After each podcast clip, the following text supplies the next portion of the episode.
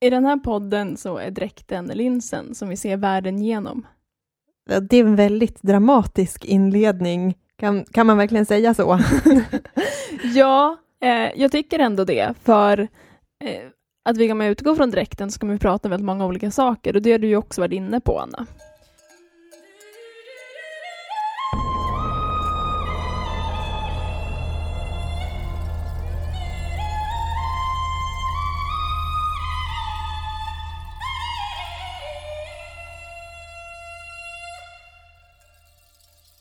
Välkommen till Folkdräktspodden.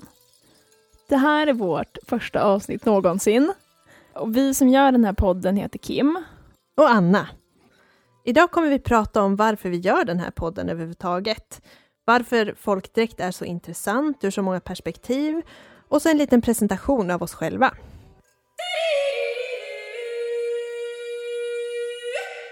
I den här podden så är dräkten linsen som vi ser världen genom.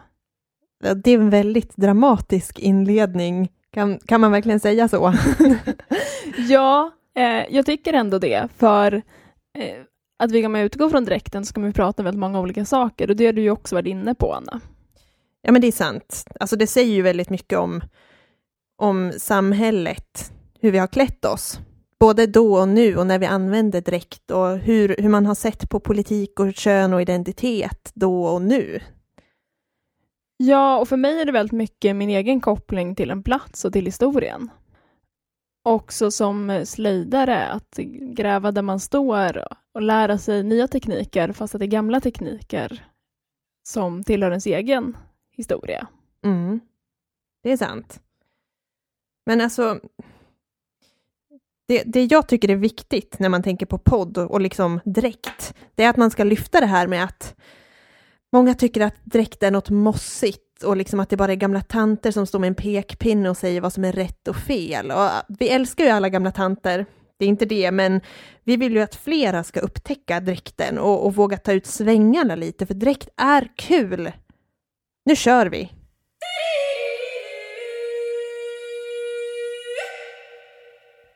Men okej, vilka är vi då och varför är vi överhuvudtaget intresserade av det här med dräkt? Jag tänker vi kanske ska gå tillbaka till början, nämligen Mora folkhögskola. 2011.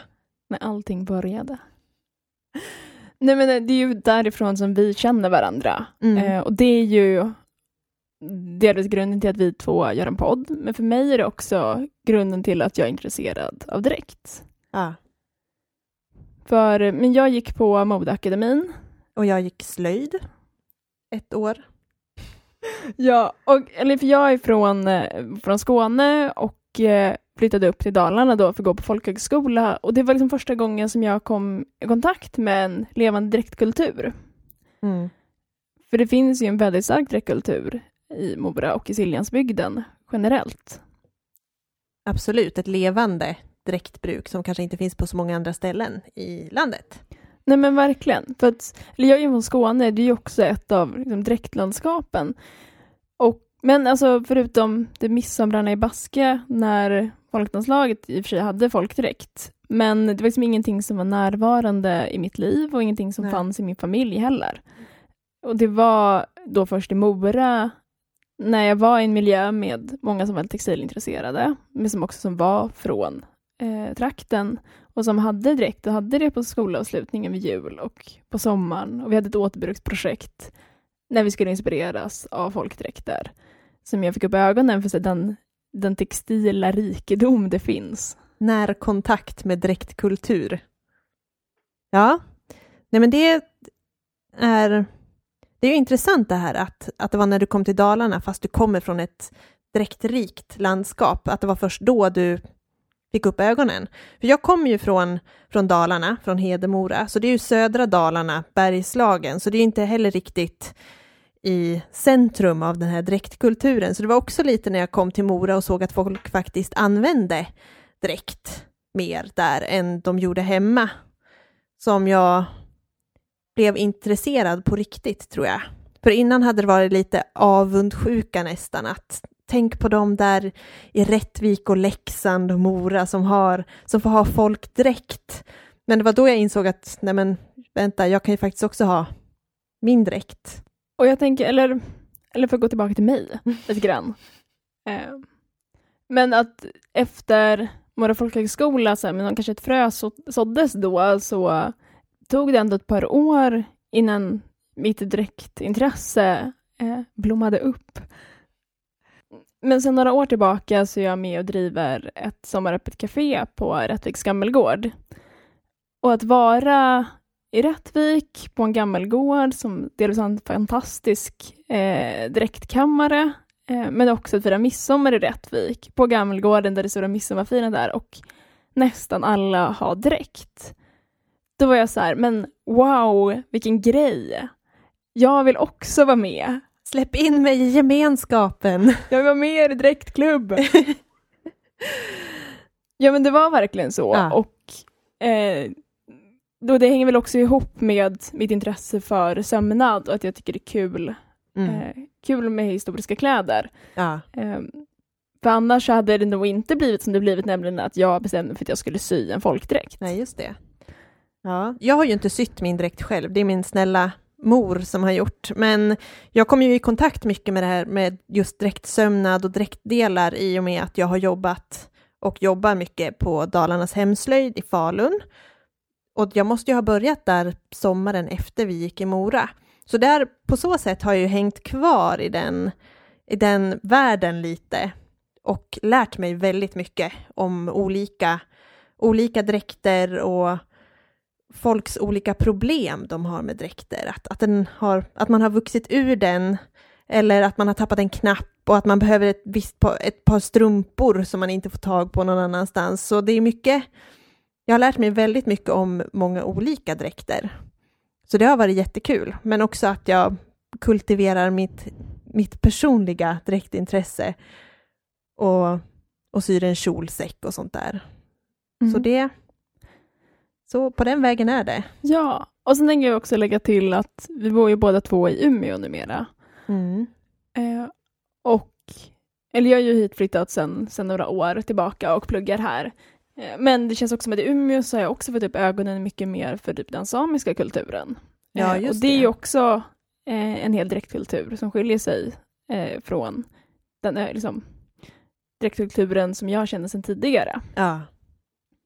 Ja, det är ju en, en, en ny värld som öppnar sig lite för oss som inte haft någon kon- kontakt med den förut. Ja, men det här var väl ganska mycket en sammanfattning, eller sammanfattning, men en väldigt kort introduktion om lite om oss och vår egen ingång till det här med folkdräkter. Precis, varför vi egentligen gör det här.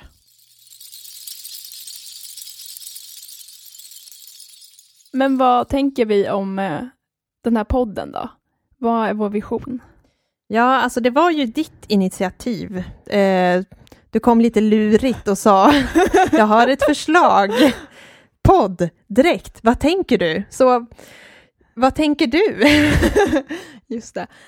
Ehm, nej men för mig började det med, eh, eller så jag brukar lyssna ganska mycket på olika poddar. Eh, och då för ett och ett halvt år sedan när jag bestämde mig för att jag skulle sy en folkdräkt så kände jag att jag ville lära mig så mycket som möjligt om dräkt som jag bara kunde.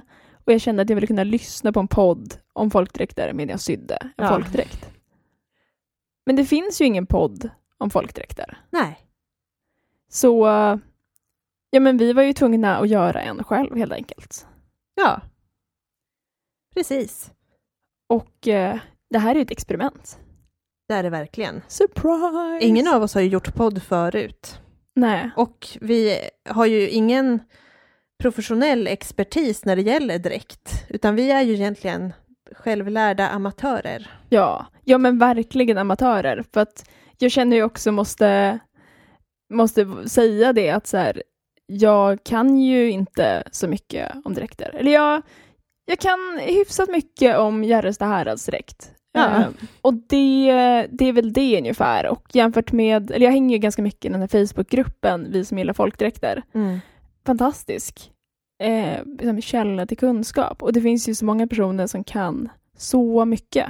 Ja, Men eh, ni som eventuellt lyssnar, jag hoppas att någon lyssnar på det här.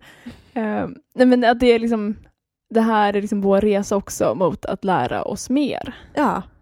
och få syn på lite olika sidor av, av dräktbruk och folkdräkter.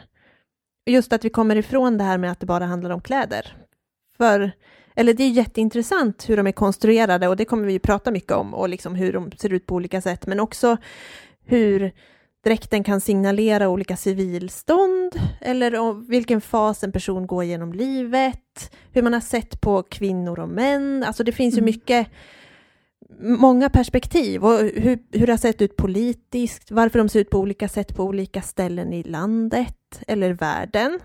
Vi har ju ett väldigt svenskt perspektiv, men vi vill väl också titta lite på hur det ser ut utomlands. Mm. För det är ju överallt finns det ju traditionella dräkter och de ser ut som de ser ut av en anledning, så det ska vi väl också gå in lite på. Mm. Så tanken är väl att det blir framöver olika avsnitt med olika teman, men att vi börjar mm. med väldigt mycket från grunden, som idag, men bara så här, men vad är en sån dräkt? Och sen ta det framåt och sen ambitionen att prata med folk som är liksom experter på olika områden, eller bara alltså nördar inom olika delar. Eh, för att ja, men, lära oss mer mm. och så. Eh, och ambitionen då är väl att ha typ ett avsnitt i månaden. Ja. Och sen får vi väl se lite men hur det går. Eh, och... Om det är någon som lyssnar. ja men verkligen. Eller om det är vi som sitter här med varsin mick och pratar med varandra bara. Och så är det våra mammor som lyssnar. Ja, bara. Fast, alltså, jag vet inte om min, min mamma eh, skulle lyssna heller. Eller, Nej, men jag tror att hon kommer att lyssna på något avsnitt för att eh, hon är säkert stolt över mig, men hon är inte intresserad av folkdräkter och hon verkar vara ganska ärlig med vad hon gillar. ja, men min mamma kommer nog lyssna ifall hon får kläm på det här med, med podcast-app och det tekniska. Så jag får ge henne en liten utbildning i tekniken. Så då har vi en lyssnare i alla fall. Vad skönt. Ja.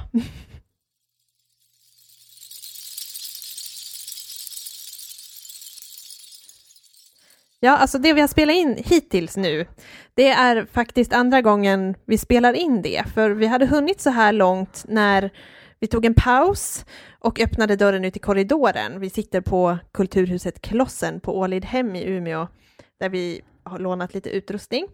Och då så började vi prata med två tjejer i korridoren som var väldigt entusiastiska och berättade lite om sitt förhållande till dräkt. Det var så kul. Det var så kul. Vi höll men... på att prata om norska bonader och ja, historiska kläder. Västerbottendräkten, men då råkade antingen om, om de bröt strömmen i byggnaden eller om vi råkade stänga av den på en knapp vid dörren, så allt försvann. Men mm. vi med, med nytt mod har vi spelat in igen nu. Plus att vi fick en väldigt bra boost av, av just det här samtalet med de här två tjejerna. Som var väldigt entusiastiska. Ja, det... Men verkligen. Och vi direkt kom in på det vi också tänkte vi ska prata om nu, nämligen så här, vad är en folkdräkt?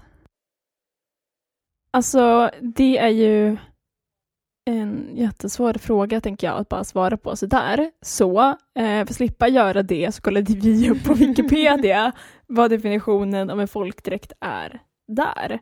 Eh, och på Wikipedia-artikeln folkdräkt står det så här. Folkdräkt eller bygdedräkt är en traditionell klädsel som är knuten till en geografisk region och den existerar i de flesta länder. Ja, det, det sa ju egentligen inte så mycket. Men alltså också den här en traditionell klädsel, varför har de slutat vara traditionella? Jo, men det här har jag, jag läst en del om eh, i olika kurser. Och det jag har förstått är att när den industriella revolutionen drog igång så förändrades folks livsstil väldigt mycket. Folk flyttade in till städer, man ändrade sin livsstil från att vara bönder eller arbeta i jordbruk eller skog till att börja arbeta i fabriker. Och då var det många människor som tyckte att vänta, sakta i backarna, vad är det vi förlorar på det här nu? Jo, men vi förlorar en allmogekultur, vi förlorar det som kanske är kärnan i våran kulturella identitet, nämligen sättet vi har levt på under väldigt lång tid. Så då började folkdräktsrörelsen och man kan dra en parallell till Storbritanniens Arts and Craft Movement med till exempel William Morris, en konstnär och ja, han var väl en slöjdare på sitt sätt, som då började åter, återskapa eller hålla liv i de här gammeldags traditionerna med kläder och, och arkitektur och design. Men alltså är vi inne på liksom nationalromantiken nu? Precis. Zorn och, och grabbarna. Det, det, var ju också då man började bygga upp den här nationsbilden av Sverige. Ja. Men alltså, jag tänker om någon som lyssnar inte vet vem Zorn är, vill du eh, ge en sån här brief? Zorn, konstnär, bodde i Mora, eh, blev väldigt ung, väldigt framgångsrik, så han blev ju en stor pamp i Mora. Tjänade jättemycket pengar och startade Mora folkhögskola var han väl med och gjorde. Ja, men just det. Eh. Och eh, de flesta av er som lyssnar har nog sett eh, liksom, tavlor av ja. son och då, om ni har sett en tavla med, liksom, med nakna kvinnor som badar Går i ner sjö, i badet. Då är det son. Då är det son. Alternativt om personen i fråga har folkdräkt på sig eh, och sitter och stickar. Kompis till Carl Larsson. Också en känd snubbe. Ja.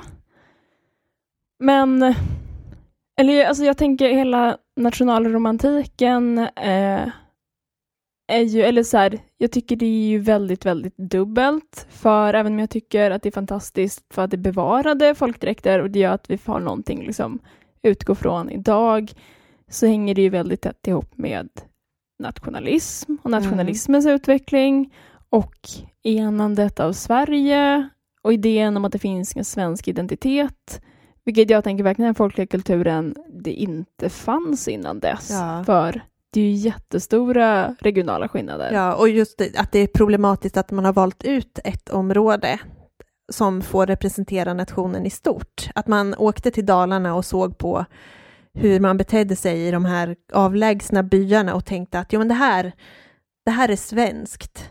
Och att det då kablades ut i hela landet som någon slags förebild.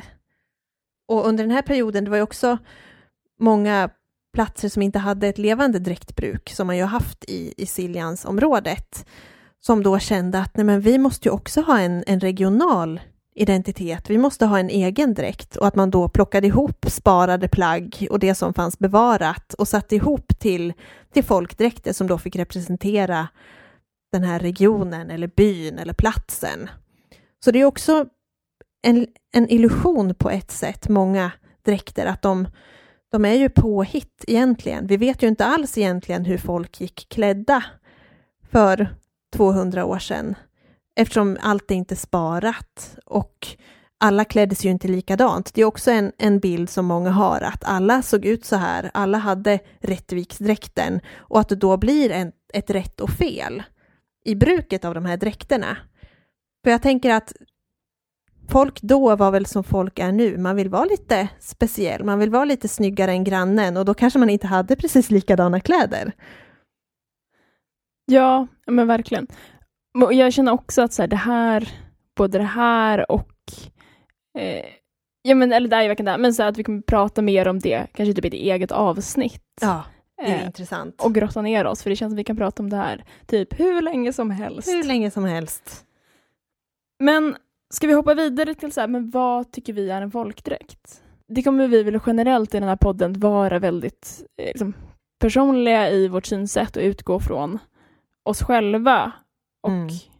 vi tycker är en dräkt. Och vi, vi kommer ju från det hållet, det tål att upprepas att vi är ju in, inte experter och vi har, jag tror att vi har ett ganska liberalt synsätt på, på dräktkultur i stort, att det, att det här med rätt och fel gör det så himla mycket tråkigare. Jag brukar säga till mina kunder i hemslöjdsbutiken, om de kommer in med någon så här, vilken är den rätta broschen till den här dräkten? Då brukar jag säga, ett, finns, vet du att det finns en faktiskt så kallad rätt brosch till din dräkt? Eller kan du bara välja något som du tycker är fint? För det tycker jag är en väldigt viktig bit i det här, att man, man ska känna sig fin, man ska tycka att man är snygg. Att det har ett väldigt stort värde i dräktbruket. Att man får sätta en lite egen prägel på det. Ja, men verkligen. Eller så är det så kul. Jag har tittat på eh, men i, eh, i, som i min dräkt i Gärdestad och de sydskånska dräkterna generellt, de har ju en bröstlapp eh, och de kan se lite olika ut, men, men typ de fin, där liksom hade man de finaste tygerna, man kunde, de kunde vara pärlbroderade, det kunde vara band och det var liksom en ganska liten tygbit som satt liksom innanför livstycket eh, i, liksom, i urringningar liksom så, ovanpå skjortan. Och de kan ju se väldigt olika ut. Och de gjorde ju folk så att enligt vad de tyckte var fint. Ja, och vad man hade. Ja. Och så borde det väl vara nu också rimligtvis. Mm, absolut. En annan dimension i det här med dräkt, det är ju den här med regional och nationell tillhörighet som du har varit inne och nosat lite på förut. Men det här med vem får ha dräkten? Vem får ha en speci specifik dräkt? Måste man vara infödd? Måste man ha tio generationers historia av eh, släkt på, på platsen? Eller hur, hur tänker du kring det? Ja, det är ju något som jag funderat eh, väldigt mycket på då när jag bestämde mig för att jag ska sy en folkdräkt. Eh, eller det började med att jag hörde mig för liksom, med min farmor och min mormor och så och det finns ingen dräkt i släkten eh, som jag kunde få, att jag behöver sy en eh, och jag har släkt från men, olika håll i Sverige, eller olika håll i Norden egentligen. Eh, ganska splittrat. Eh, och sen är jag uppvuxen i Skåne, eh, men jag pratar ju inte skånska, Nej. som ni hör. Uh, och mina föräldrar är ju inte uppvuxna i Skåne, utan inflyttade. Så jag var så här, men ska jag ha, ska jag ha en skånsk dräkt? Eller ska jag ha, mm. liksom från trakten kring Gladsax som är byn jag är uppvuxen i? Uh, eller ska jag ha en gotländsk? Borde jag kanske ha en finsk? Mm. Eller ska jag ha en dräkt som jag tycker är fin? Um, och sen för mig så så landade jag då i att jag skulle, eller jag kom fram till att jag tyckte det kändes viktigt med en geografisk koppling. Och då kände jag att jag ville ha en koppling till en plats där jag känner mig hemma. Mm. Och också eftersom att jag inte bor i Skåne nu, också att jag inte pratar skånska gör att jag ofta blir väldigt ifrågasatt ja. i när jag säger att jag kommer från Skåne. Um, folk bara, va? Gör du? Det hörs inte. Ehm, så att välja att faktiskt ha sy en skånsk dräkt blir ju som att jag bekräftar min skånska identitet och liksom ja. bejakar eh, den delen av mig själv. Mm. Ja, det är ju intressant. För jag, jag har ju Hedemora-dräkten. Jag är född och uppvuxen i Hedemora och ja, men min släkt har ju bott i södra Dalarna i 500 år på min pappas sida. Um, men det är ju också en, en grej man kan fundera över att den biten känns mycket starkare för mig just eftersom jag är upps, uppvuxen där. Men samtidigt så har jag ju en, en morfar från Åsele, en mormor från Göteborg. Och så de, de delarna är ju lika starka egentligen. Så jag skulle ju kunna ha en en bohuslänsk dräkt. Men på något sätt så känns det ju som att jag har ju mycket större anknytning till, ja, men till södra Dalarna, så då känns det naturligt att jag har en Hedemora-dräkt. Men det finns ju inte heller något som förhindrar att man har flera dräkter, har jag funderat på. Men det känns som att du, liksom jag, är mycket inne på att du har en geografisk koppling till platsen, antingen mm. själv eller släktband. Ja. Får man välja en dräkt som man tycker är fin? Ja, det tycker jag. Men samtidigt får man ju vara beredd då på att bli lite ifrågasatt, kanske. Men varför ska man vara beredd på att bli ifrågasatt? Jo, men jag tänker att, att bygd, bygden har en stor roll för eller att dräkten har en stor roll för bygden. Det, det, är ju en identitetsmarkör, att man på något sätt har en koppling till en plats. Och om man då inte har en koppling mer än att man tycker att den är snygg, då kanske man får räkna med att folk som kanske kommer därifrån tycker att det är lite konstigt. Men å andra sidan så får man kanske en koppling till platsen för att man tycker dräkten är fin och skaffar en dräkt därifrån. Ja, nej men det, det kan ju vara båda, åt båda hållen. men Ja, men det är som när du sa att du skulle vilja sticka en, en sån här Delsbo-tröja. Och då kände jag direkt att, nej men vänta lite, sakta i backarna Kim, varför ska du ha en, en Delsbo-tröja? Och då så sa du att det är för att den är fin. Och det, jag håller med om det och jag tycker intellektuellt att det är helt fine. Men jag känner ändå lite emotionellt att nej men det är ju något som inte stämmer här. Så det är ju, även jag har ju sådana känslor, även fast jag tänker att jag inte har det. På något sätt. Ja. Det här med koppling. Jag tänker att det här ska man också dra in i en jättediskussion om kulturell appropriering, men eh, jag känner att vi kanske inte ska göra det just nu. Vi spar det till senare. Men eh, när har du på dig din dräkt? Jag har på mig min dräkt på julen i korta stunder. Korta bara? Ja, det är ju inte direkt ett funktionsplagg och jag är väldigt rädd att spilla saker på den och man äter ju mycket på julen. Men eh, när jag var liten så hade min mamma alltid sin dräkt på sig på julen och hon kommer från Västerås så hon har en Västerfärnebo-dräkt som har fått bli Västmanlandsdräkten, eller var det under en period. Så hon hade alltid den på sig på julen och den består av en väldigt stickig yllekjol och ett väldigt stickigt ylleliv. Så så fort man ville liksom ha någon slags närkontakt med mamma så var det liksom den här barriären av det här stickiga ylletyget. Så det är väl ett, mitt, något av mina första dräktminnen är just det här obehagliga känslan av tyget. Eh, men sen nu när jag har en egen dräkt så brukar jag ha på den några några timmar på julafton. För man känner ju sig väldigt fin när man har dräkt. Det blir liksom en högtidlig känsla. Um, så på julen, men jag har inte haft den på midsommar än, så det har jag kvar. Ja, det är ju enda gången som jag har använt min dräkt hittills. Ja. Eller det är ju, det är ju en gång som jag har använt den. Eh, och det var ju då förra midsommaren och jag hade i princip trocklat ihop den för att jag inte riktigt hann färdigt eh, med den, eller ja, livkjolen som är det jag har sytt liksom. Mm. Eh, och sen så sprätte jag ju faktiskt isär den i höstas för jag ska liksom fodra den ordentligt så det blir ordentligt gjort och ska den liksom kantas med band och grejer. Mm. Eh, och det har jag ju sen inte gjort någonting med. Men istället har jag ju ropat hem en på eh, online-auktion. Just det. Så nu har jag liksom två stycken Gör det här dräkter. Fast när jag ropar hem liksom någon, någon variant från 50-talet så är den också lite oklar. Ja. Um, men, men typ, typ Gärdestad Ja. Um, ja, nej men midsommar i alla fall, jag haft den. Det var prat om att ha den på min svärmors 60-årsfest. Eh, att både jag, min sambo och min sambos faste skulle ha på oss direkt. Men eh, eh, det var liksom inte prioriterat i packningen Nej, just, just då. det. Det tar ju lite plats. Det gör ju det. Min Eh. syster har ju haft sin dräkt på, på bröllop, så det tänker jag, det är ju ett jättebra tillfälle. För det är ju en högtidsdräkt. Som man kan plocka fram vid lite högtider. Oj, men jag ska ju på bröllop i sommar. Ska jag också. Oj, det kanske blir det. Wow. För jag tänker Ja. annars på, vi borde ju haft på oss direkt nu. Ja, just det. Premiäravsnittsanvändning av dräkt. Ja. Ja, det får bli en annan gång, helt enkelt.